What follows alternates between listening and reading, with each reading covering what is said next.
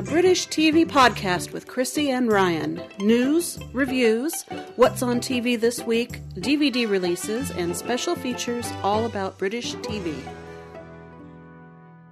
I've got the next three shows all figured out here. We, Oh. could, we could record them all tonight and just have them Oh, there we go. in advance. If only we could find out what the BBC was going to show And four when weeks Doctor in Who advance. would be on, yep. Well, that's the easy one, but they're so coy about their schedules. They're only just now releasing week 14 news like it's Mm-hmm. the state secret.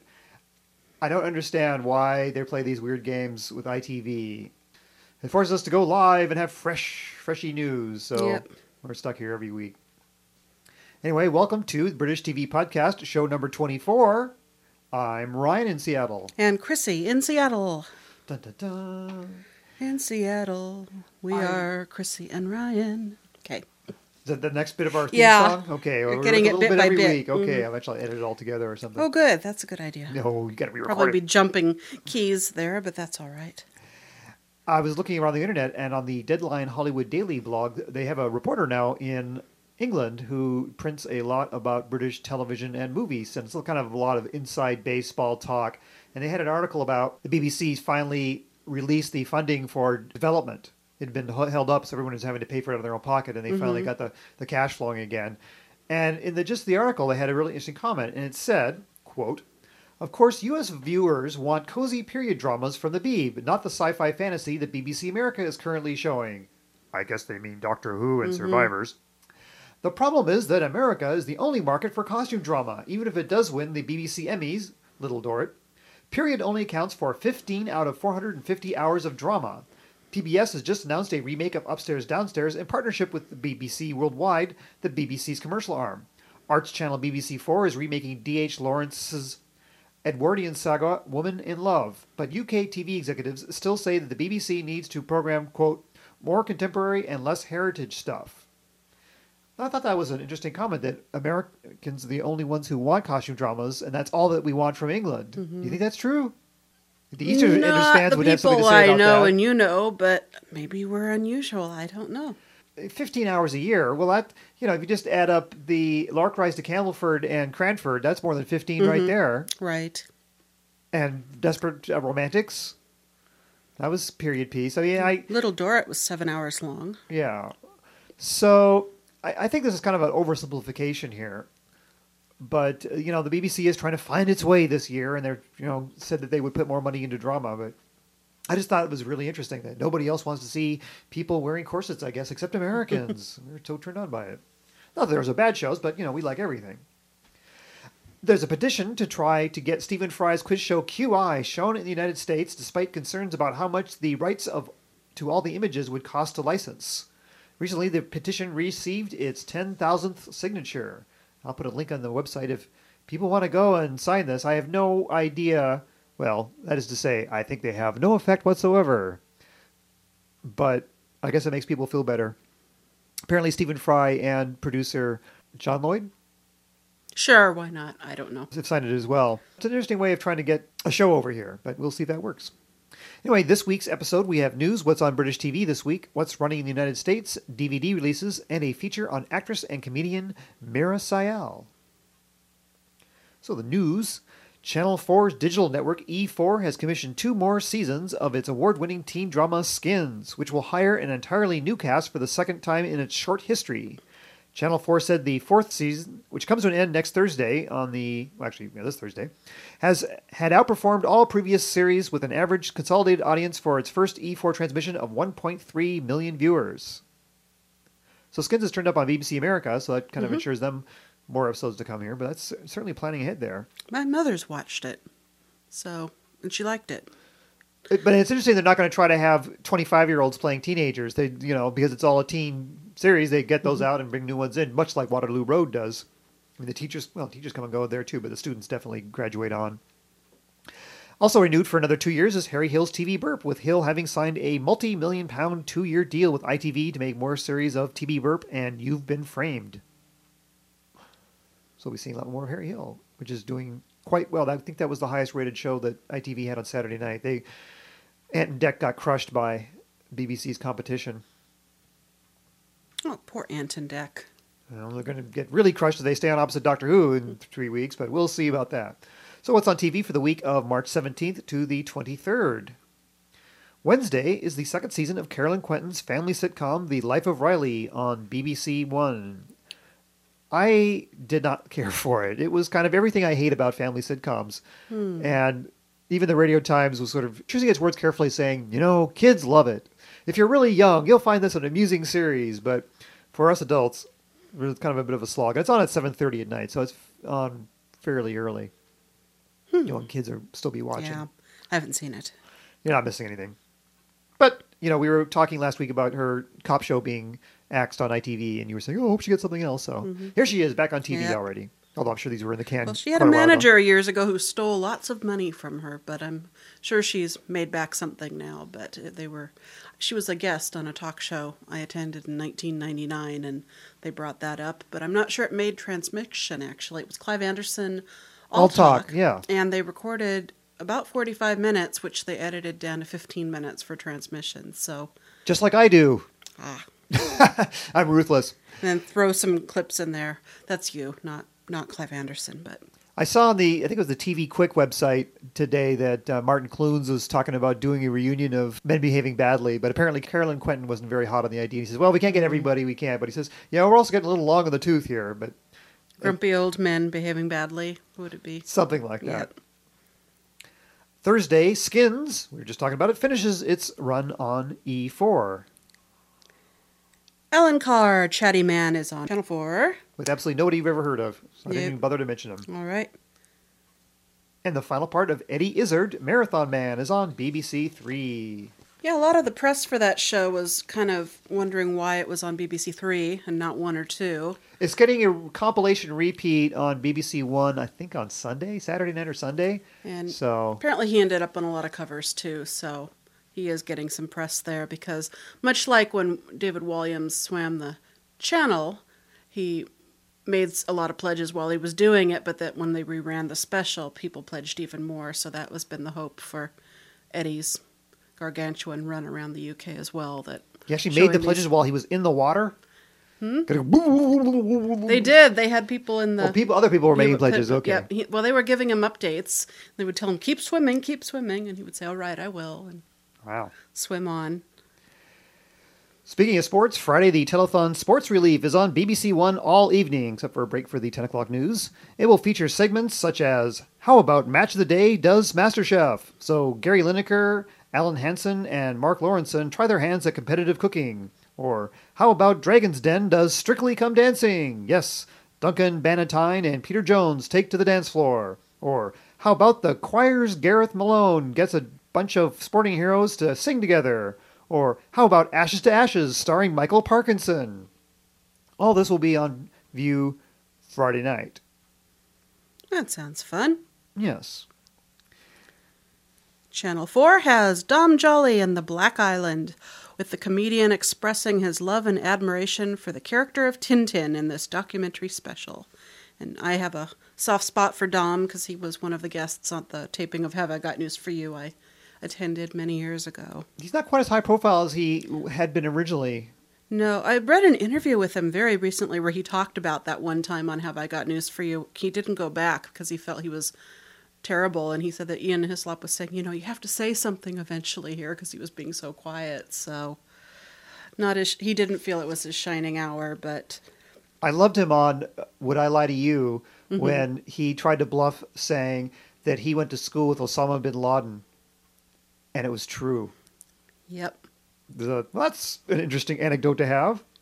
So yes, he's a big fan of Tintin, which I think is coming to cinemas near us, courtesy of Mr. Spielberg and mm-hmm. Mr. Jackson. And Steven Moffat had been hired to write these. They were going to do three in a row, and he wrote the first script, and then he got this other job that you may have heard of, and had to call up Mr. Spielberg and say, uh, "I just got the job I'm waiting for since I was eight years old, so I can't do the other two scripts." And apparently, Mr. Spielberg was very understanding. oh, good. But yeah, we'll be seeing some Tintin movies. They're motion capture, like you know, Avatar and Polar Express. I don't know if they're coming. If it's coming this year or next year, but Tintin's coming to the big screen. Over on Digital Repeat Channel Dave, they have a new program. It's called Comedy Exchange, where a comic from Britain and one from the United States switch places and see if they can win over audiences in a different country. And first up is Phil Jupitus and Eugene Mirman. Hmm. I have a friend who's quite a good comedian, and he was actually did a little tour of the UK and got booked in, into a bit in the comedy store. And the other comedians on that night were just dreadful and horrible to him. And he finally asked them why, and they were very upset that he had just gotten to play the comedy store, coming right over when they'd had to work up to it for years. And he said, "Well, I was working up to it just in my own country here until I got enough rep." And uh, built up to come over and tour. And then he went to Australia and had a great time and was welcomed everywhere with open arms and bought beers by the fellow comedians. So, Didn't Eddie Izzard put his act into German and go over to Germany and do that? France. He went to France. In Fran- France, in French. Yeah. But I don't, I don't think he went to an existing comedy club. They just booked him a table in a pub the first time he did it. Ah. There's a special teacher that he's very expensive, mostly actors who need to learn to speak convincing sounding Spanish, take these intensive courses with him for eight hours a day for a week. And Eddie hired him to do some real extensive. This guy is Spanish and French, so to to really brush up his French before he went back and tried it again, and did much better the second time around, Hmm. doing his act in French. Well, Comedy Exchange is on Friday night on Dave, which Well, I'm going to have to tape that for my buddy Dean, who has played the Comedy Store in London okay. and lived to tell the tale. Saturday, Harry Hill's TV Burp is on ITV1. Sunday, Lark Rise to Candleford, part 2489. There's a lot of episodes this season, isn't there? Yes, continues on BBC One. And Monday, Bang Goes the Theory is on BBC One. The documentary series The Lakes continues on ITV1 as well as Married Single Other. And Tuesday is Law and Order UK on ITV1. Shameless continues on Channel 4. Yes. I think things are just kind of quieting down here in March, but lots of stuff coming in April. So stay tuned if none of this is rocking your boat. On BBC America this week, Friday it's Chet Show night with Friday Night with Jonathan Ross and the Graham Norton Show. Saturday, the second season of the remake of Survivors starts. Yes, I'm looking forward to seeing the second season. I hear it got better. And Monday it's Top Gear. Wednesday, Channel 4's high school comedy The In-Betweeners. The Discovery Channel begins running David Attenborough's nature documentary series Life on Sunday. It's been Americanized with narration by Oprah Winfrey, but the amazing high definition photography will make it worth your while if you like these kind of nature documentaries. The Independent Film Channel runs the sketch comedy series Wrong Door Tuesday nights. Shameless is Friday on the Sundance Channel. On Adult Swim on Friday night, starting at midnight, is a double shot of The Mighty Boosh, followed by The Office, and then Look Around You. Garth Marenghi's Dark Place is at 5 a.m. Saturday morning. How many Boosh are there? They did 8 and 6 and 6, so 20. 20 Boosh. Wow. Yep. Well, they must be doing pretty well for Adult Swim. They wouldn't be running two in a row. DVD releases Wish Me Luck Series 1. This 1987 ITV drama series is about British women sent undercover to France to spy during World War II. It stars Kate Buffery, Jeremy Northam, Jane Asher, and Julian Glover. In this scene, a middle class housewife and mother gets an offer from the posh but mysterious Jane Asher. Faith Ashley. How do you do? Won't you sit down? Excuse the somewhat uh, unsalubrious surroundings. Like most of London, it's seen better days. I've not been up for a while. Oh, you've been living in uh, Devon? Yes, I took my daughter down there when the Blitz started. We live with my mother. You have just the one child? Yes. How old is she? Nearly five. School age, then. Almost. And your husband? Is he in the forces? Yes, he's in Cairo at present, Staff HQ. Any other family? I had a brother. He was killed in action several months ago. I'm sorry. Were you close? Very. Our parents were stationed abroad for most of our childhood, so we were rather thrown together. As you know, uh, the Admiralty passed your letter on to us. You've evidently spent a lot of time in France. It's my second home. Was.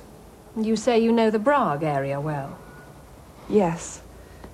I've got all my photographs here, if you'd like to. Oh, yes, I'll, uh, I'll look at them later. You also spent two years at the Sorbonne? Yes, a friend of mine, Claudine, was studying in Paris too, and we stayed with an aunt of hers in Passy. Et vous parlez bien français? Assez couramment. Dans le temps, je me faisais passer pour une Française, bien qu'en ce moment, je manque un peu de pratique. Oh, you certainly speak the language well. So do you. I was at the embassy in Paris for some time. Ah, so that's how you came to join the War Office. As a matter of fact, I'm not with the War Office. I actually work for another organization. That's in confidence. Of course. Mrs. Granger, has it ever occurred to you that your knowledge of France and the French might be of use to the war effort? You mean translating or something?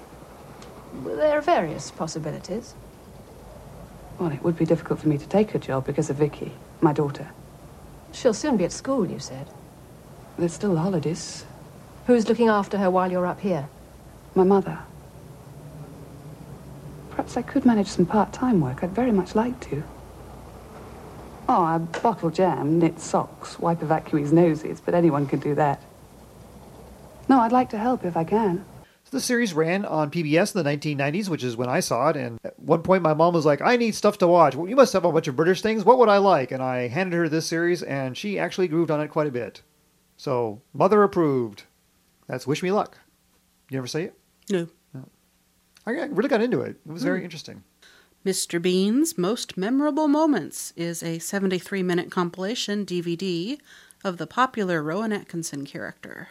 How can we milk this a little bit more? Yep. Assuming you don't already have the videos. But if you don't, probably a good starter. And the Ruth Rendell Mysteries Collection is a massive 11 disc set with 17 mysteries filled with an all star cast. Oh, all right.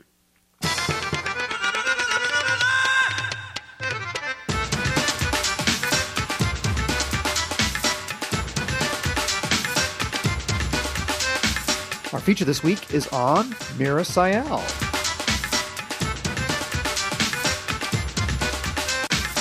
Now, I have to confess, a day and a half ago, I had no clue what we were going to talk about this week or the week after. I had visions of this being our shortest, and who knows, maybe our most popular podcast. But inspiration struck while watching the BBC comedy Beautiful People and seeing Meera Syal that she would be perfect for a feature this week. And then an hour later, I received an email telling me that the BBC had finally scheduled Ashes to Ashes for the week of March 29th, which means we can do our long planned feature on star Philip Glenister for show 25. And then show 26 will be our feature on the career of Steven Moffat. And I saw today that BBC America will begin showing new episodes of That Mitchell and Webb Look and Peep Show on April 7th. So that gives us a topic for show 27. Woo! Woohoo! Four shows in a row planned. That's half the job. Is what are we going to talk about? The actual talking about it is easy. It's just what what are we going to say? What will people Yeah. be interested in? So Meera Syal was born in Wolverhampton in 1961 to Punjabi-born parents who had moved to England from India. She made guest appearances on TV in the 1990s in the usual places: Taggart, The Bill, Soldier, Soldier. But her big claim to fame was being part of the Asian comedy group Goodness Gracious Me, along with Sanjeev Bhaskar, Kulvinder Ghir, and Nina Wadia, which started off on radio in 1996 and made the transfer to television two years later. Now, Asians in Britain refer to people from India and Pakistan. Probably the most famous sketch to appear on Goodness Gracious Me is the Going Out for an English, which we've already played on this podcast back on show 14. I'll put a link on the show notes to a YouTube video of it. It's worth seeing. One of my favorite characters of hers was playing Smita Smitten, an aggressive showbiz reporter.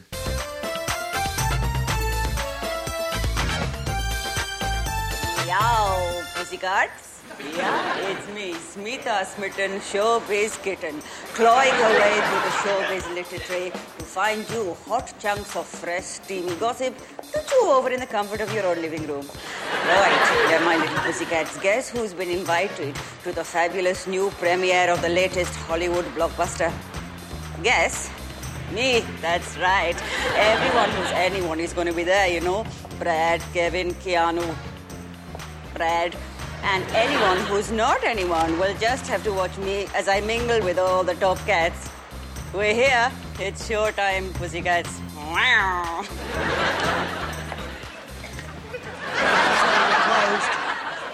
We open at 10 o'clock tomorrow morning.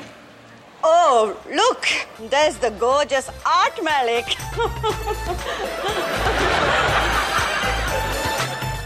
Also, the late 90s, Meera appeared in the BBC sitcom Keeping Mum as Tina. My review at the time was Stephanie Cole stars as the world's most annoying mother. Her poor suffering son Martin must put up with her shenanigans as he attempts to reconcile with his ex wife, played by Meera, whom mom despises.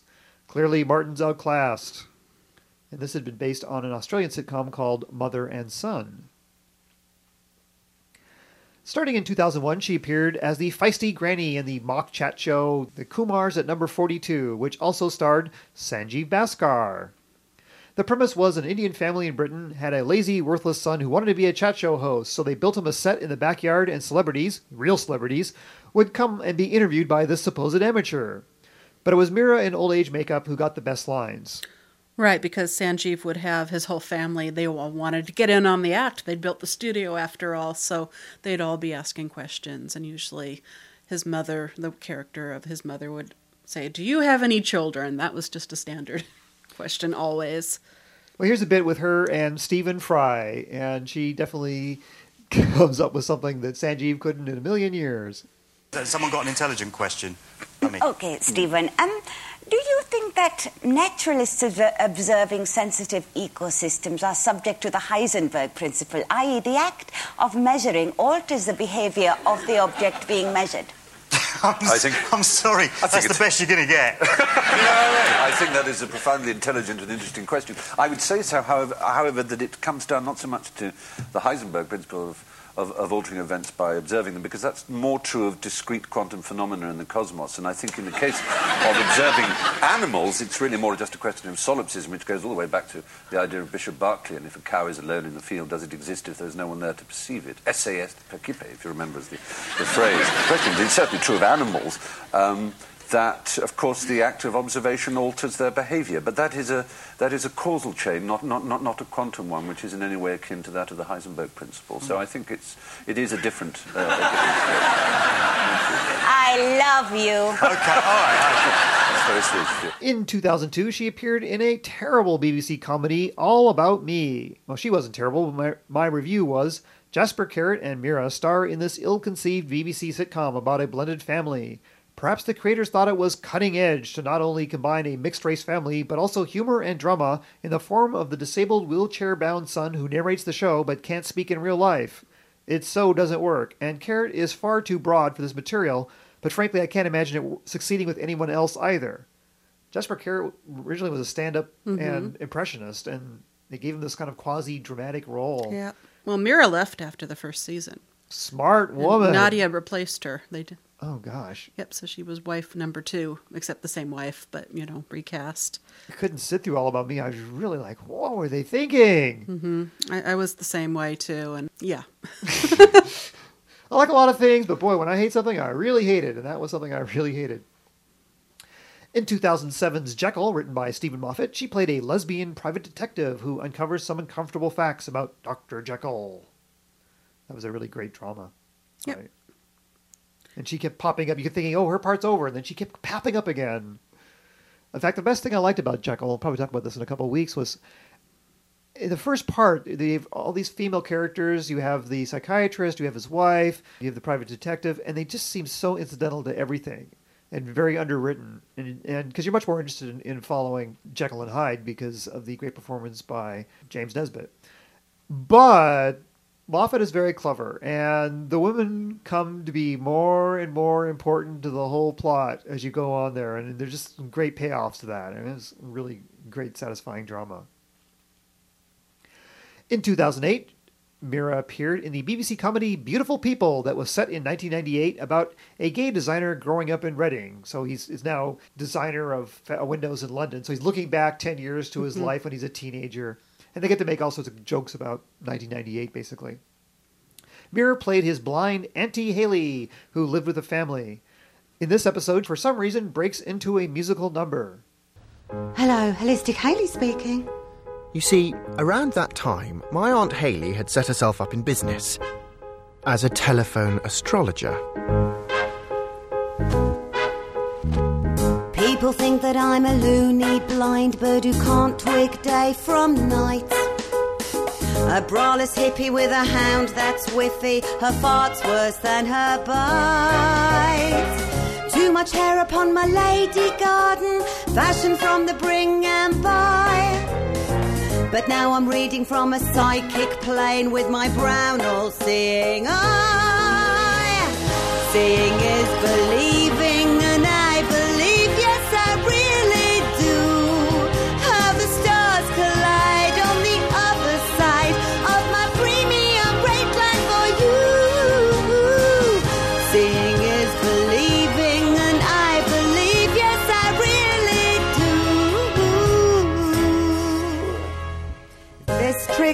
don't need a white stick. I just perceive it. Would you believe it?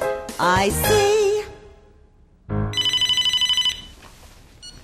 Hello, Holistic Haley speaking. What star sign are you? In fact, the, the joke in that episode was that Dannii Minogue keeps calling for advice, and Meera won't believe that it's really Dannii Minogue. She says, "My son listens to Dannii Minogue. You don't sound anything like her," and because he's confusing Dannii and Kylie. Ah, Last year, Meera's appeared in the medical drama Holby City as Tara Sadi. And later this year, and I did not know this, honest to God, you make it sound like I'm trying to trying to slip in Doctor Who whenever I can. But when I, I chose this topic, I did not know this until today when I looked it up, that she is going to be in the a two part Doctor Who episode this season, playing a character called Nasreen Chaudhry. And I have no idea whether she's a goodie or a baddie, but clearly she's part of the Steven Moffat repertory team now, and he's called on her services to be in this. And I have no idea if she's going to be an incidental character or if she's the most important person in there. We'll find out when it gets broadcast. It's like episodes 8 and 9, so like, like uh, late May. So cool. I wanted them to go against the description in the Harry Potter books and make Meera Rita Skeeter. I just thought she'd be perfect for that. Miranda Richardson was good too, but I just always saw Meera when I read the book originally as making a magnificent Rita Skeeter. Miranda went off book. She was not the way the character was described, and, and they really chopped her out quite a bit. In fact, there's a whole big subplot with her and Hermione that's not in the movies at all. A lot of subplots, though, got left on the cutting room Yeah. floor, but yep, in my Harry Potter fan- fantasy casting, I would have put Meera in there. Yeah, that's a good idea. I think that would have worked. Now, Meera is also a writer, and she's written three novels. I've read the first two. Tell me about them. Anita and Me is her semi autobiographical, fictionalized novel, but it is of a nine year old, I believe she's nine, girl of um, Indian immigrant parents who are both pretty upwardly mobile. They both work hard, and she said most people in her situation, um, the parents would have chosen to live in a fairly nice apartment, but the mother really wanted some green and trees around her. So they're in kind of a rundown council estatey area where they can have a big backyard. And so the nine year old character has two very separate faces she presents. She's the dutiful Indian daughter who is meant to do well in studies and mind her parents and be good and sweet. And then out in the yard, she has to be pretty darn tough because if you're knocked over, you can't cry, and you have to, if somebody wants to fight you, you have to fight. And then her mother has a second child. Well, this the young girl whose name I can't recall right now is you know pretty nine or ten years old, and gets postpartum depression. And so the grandmother, who she's never met and who doesn't speak English, comes over from India, and it's kind of her getting to know her grandmother and things that happen. And then Anita is a 13 year old bad influence young English chav who gets in all sorts of trouble and involves our young heroine. Did they have Chaz from 1996? Oh, yeah, absolutely. They just weren't calling them that yet. Ah, Okay. This was also made into a film. And you know, I bought the DVD on a discount bin and I can't watch it because the actress they hired to be the nine year old girl can't act at all. And I haven't been able to get past that fact to actually watch the whole thing. Meera's in it, Sanjeev's in it, the, the whole, all her buddies are in it. How autobiographical is it? I mean, how many of those details are true? growing up kind of tough and having a hard time at school and the, and yeah that definitely i read an interview and, and she said that definitely came from her life but the whole story of this sort of crime Anita commits and blah blah blah. That's thrown in there for dramatic tension. Okay. But the circumstances around her and how her parents, they both work very, very hard and come home, and then the father will just rest while their mother makes this intricate Indian meal and never even uses the oven because that's too easy. She just uses every burner and every every pot and pan in the place. And her father obviously enjoys this food immensely and it's doing something good for his soul, but he never really says thank you or that was good or let me do the dishes and her mother just that's just the way it is. Her mother doesn't seem to really mind and the young girl's thinking, "Well, this isn't fair. What's going my mother works just as hard as my father and wondering if she should say something about it. Meera's the same age I am, so this if she's nine years old, this would have been in 1970. Mhm. So you know, late 60s, early 70s. So yeah, pretty early days for women's liberation, especially in Britain. And then um, the second book, I don't, it didn't stick to me as much as Life Isn't All Ha Ha He He, which is just the story of three contemporary ladies of Indian descent but English in contemporary London times, having different intrigues and scandals and affairs and fights, and then getting back together again and being friends. Sounds like Sex in the City. Bit like that, yeah.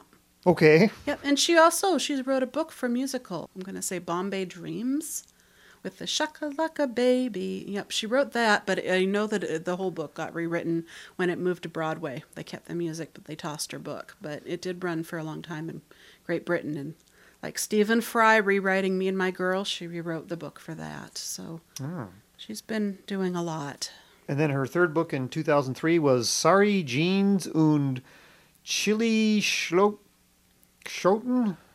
Chili Schoten? Chili Schoten. Yeah. Uh, That I haven't read. Okay. The life isn't all ha ha hee hee. It was interesting. I noticed we had a very good bookstore in Seattle until just weeks ago when it finally closed called Bailey/Coy. And a local newspaper would publish not the national top 10 lists, but what was selling at Bailey/Coy that week. And her book did really well there. It ended up on the top 10 lists. So I'm assuming it was a staff recommendation and people took it at the word and bought a lot of copies of it. But I remember going, oh, Meera's book. Yeah. It's on the list. So in addition to being, you know, an actress, she's a very good writer. hmm And in 2005, she married. Her grandson. Oh, come on. Not really. She married Sanjeev, who she'd known forever. And then they just took a little first class flight to Australia to promote the Kumars at 42. And by the time they landed, they were just sort of starry eyed in love and wondering why they hadn't noticed each other years earlier. Yeah, they've been working together for at least 10 Mhm. years. And she'd been in full grandma drag playing his grandma for a couple years too. And then had been in Goodness Gracious Me together. Wow, it's just weird to have Yeah. a coworker like that and, and finally hooking up. But they have a kid, right? Yes. Yep, she was very pregnant when she was on Derren Brown's show, and he did a trick for her, and then Oh, I didn't see light- that one. He did with the lights off. Well, if if it's not on YouTube, I'll put it up, and then we can link to it. Oh yeah, I just I didn't I missed a few that season, but uh, Yeah. oh cool. Yep. And then he turned the lights on. It was the usually once per season he will actually show how he did a trick and sometimes you can't really believe his explanation, but this one was pretty straightforward because he did it in the dark and then he showed it with an infrared camera of exactly how he'd done what he did to have rings bouncing from one of her arms to the other arm oh, without Oh, okay. Now it rings a bell. Okay. Okay, I remember now. Yep. Right. So that's Meera Syal. Yep.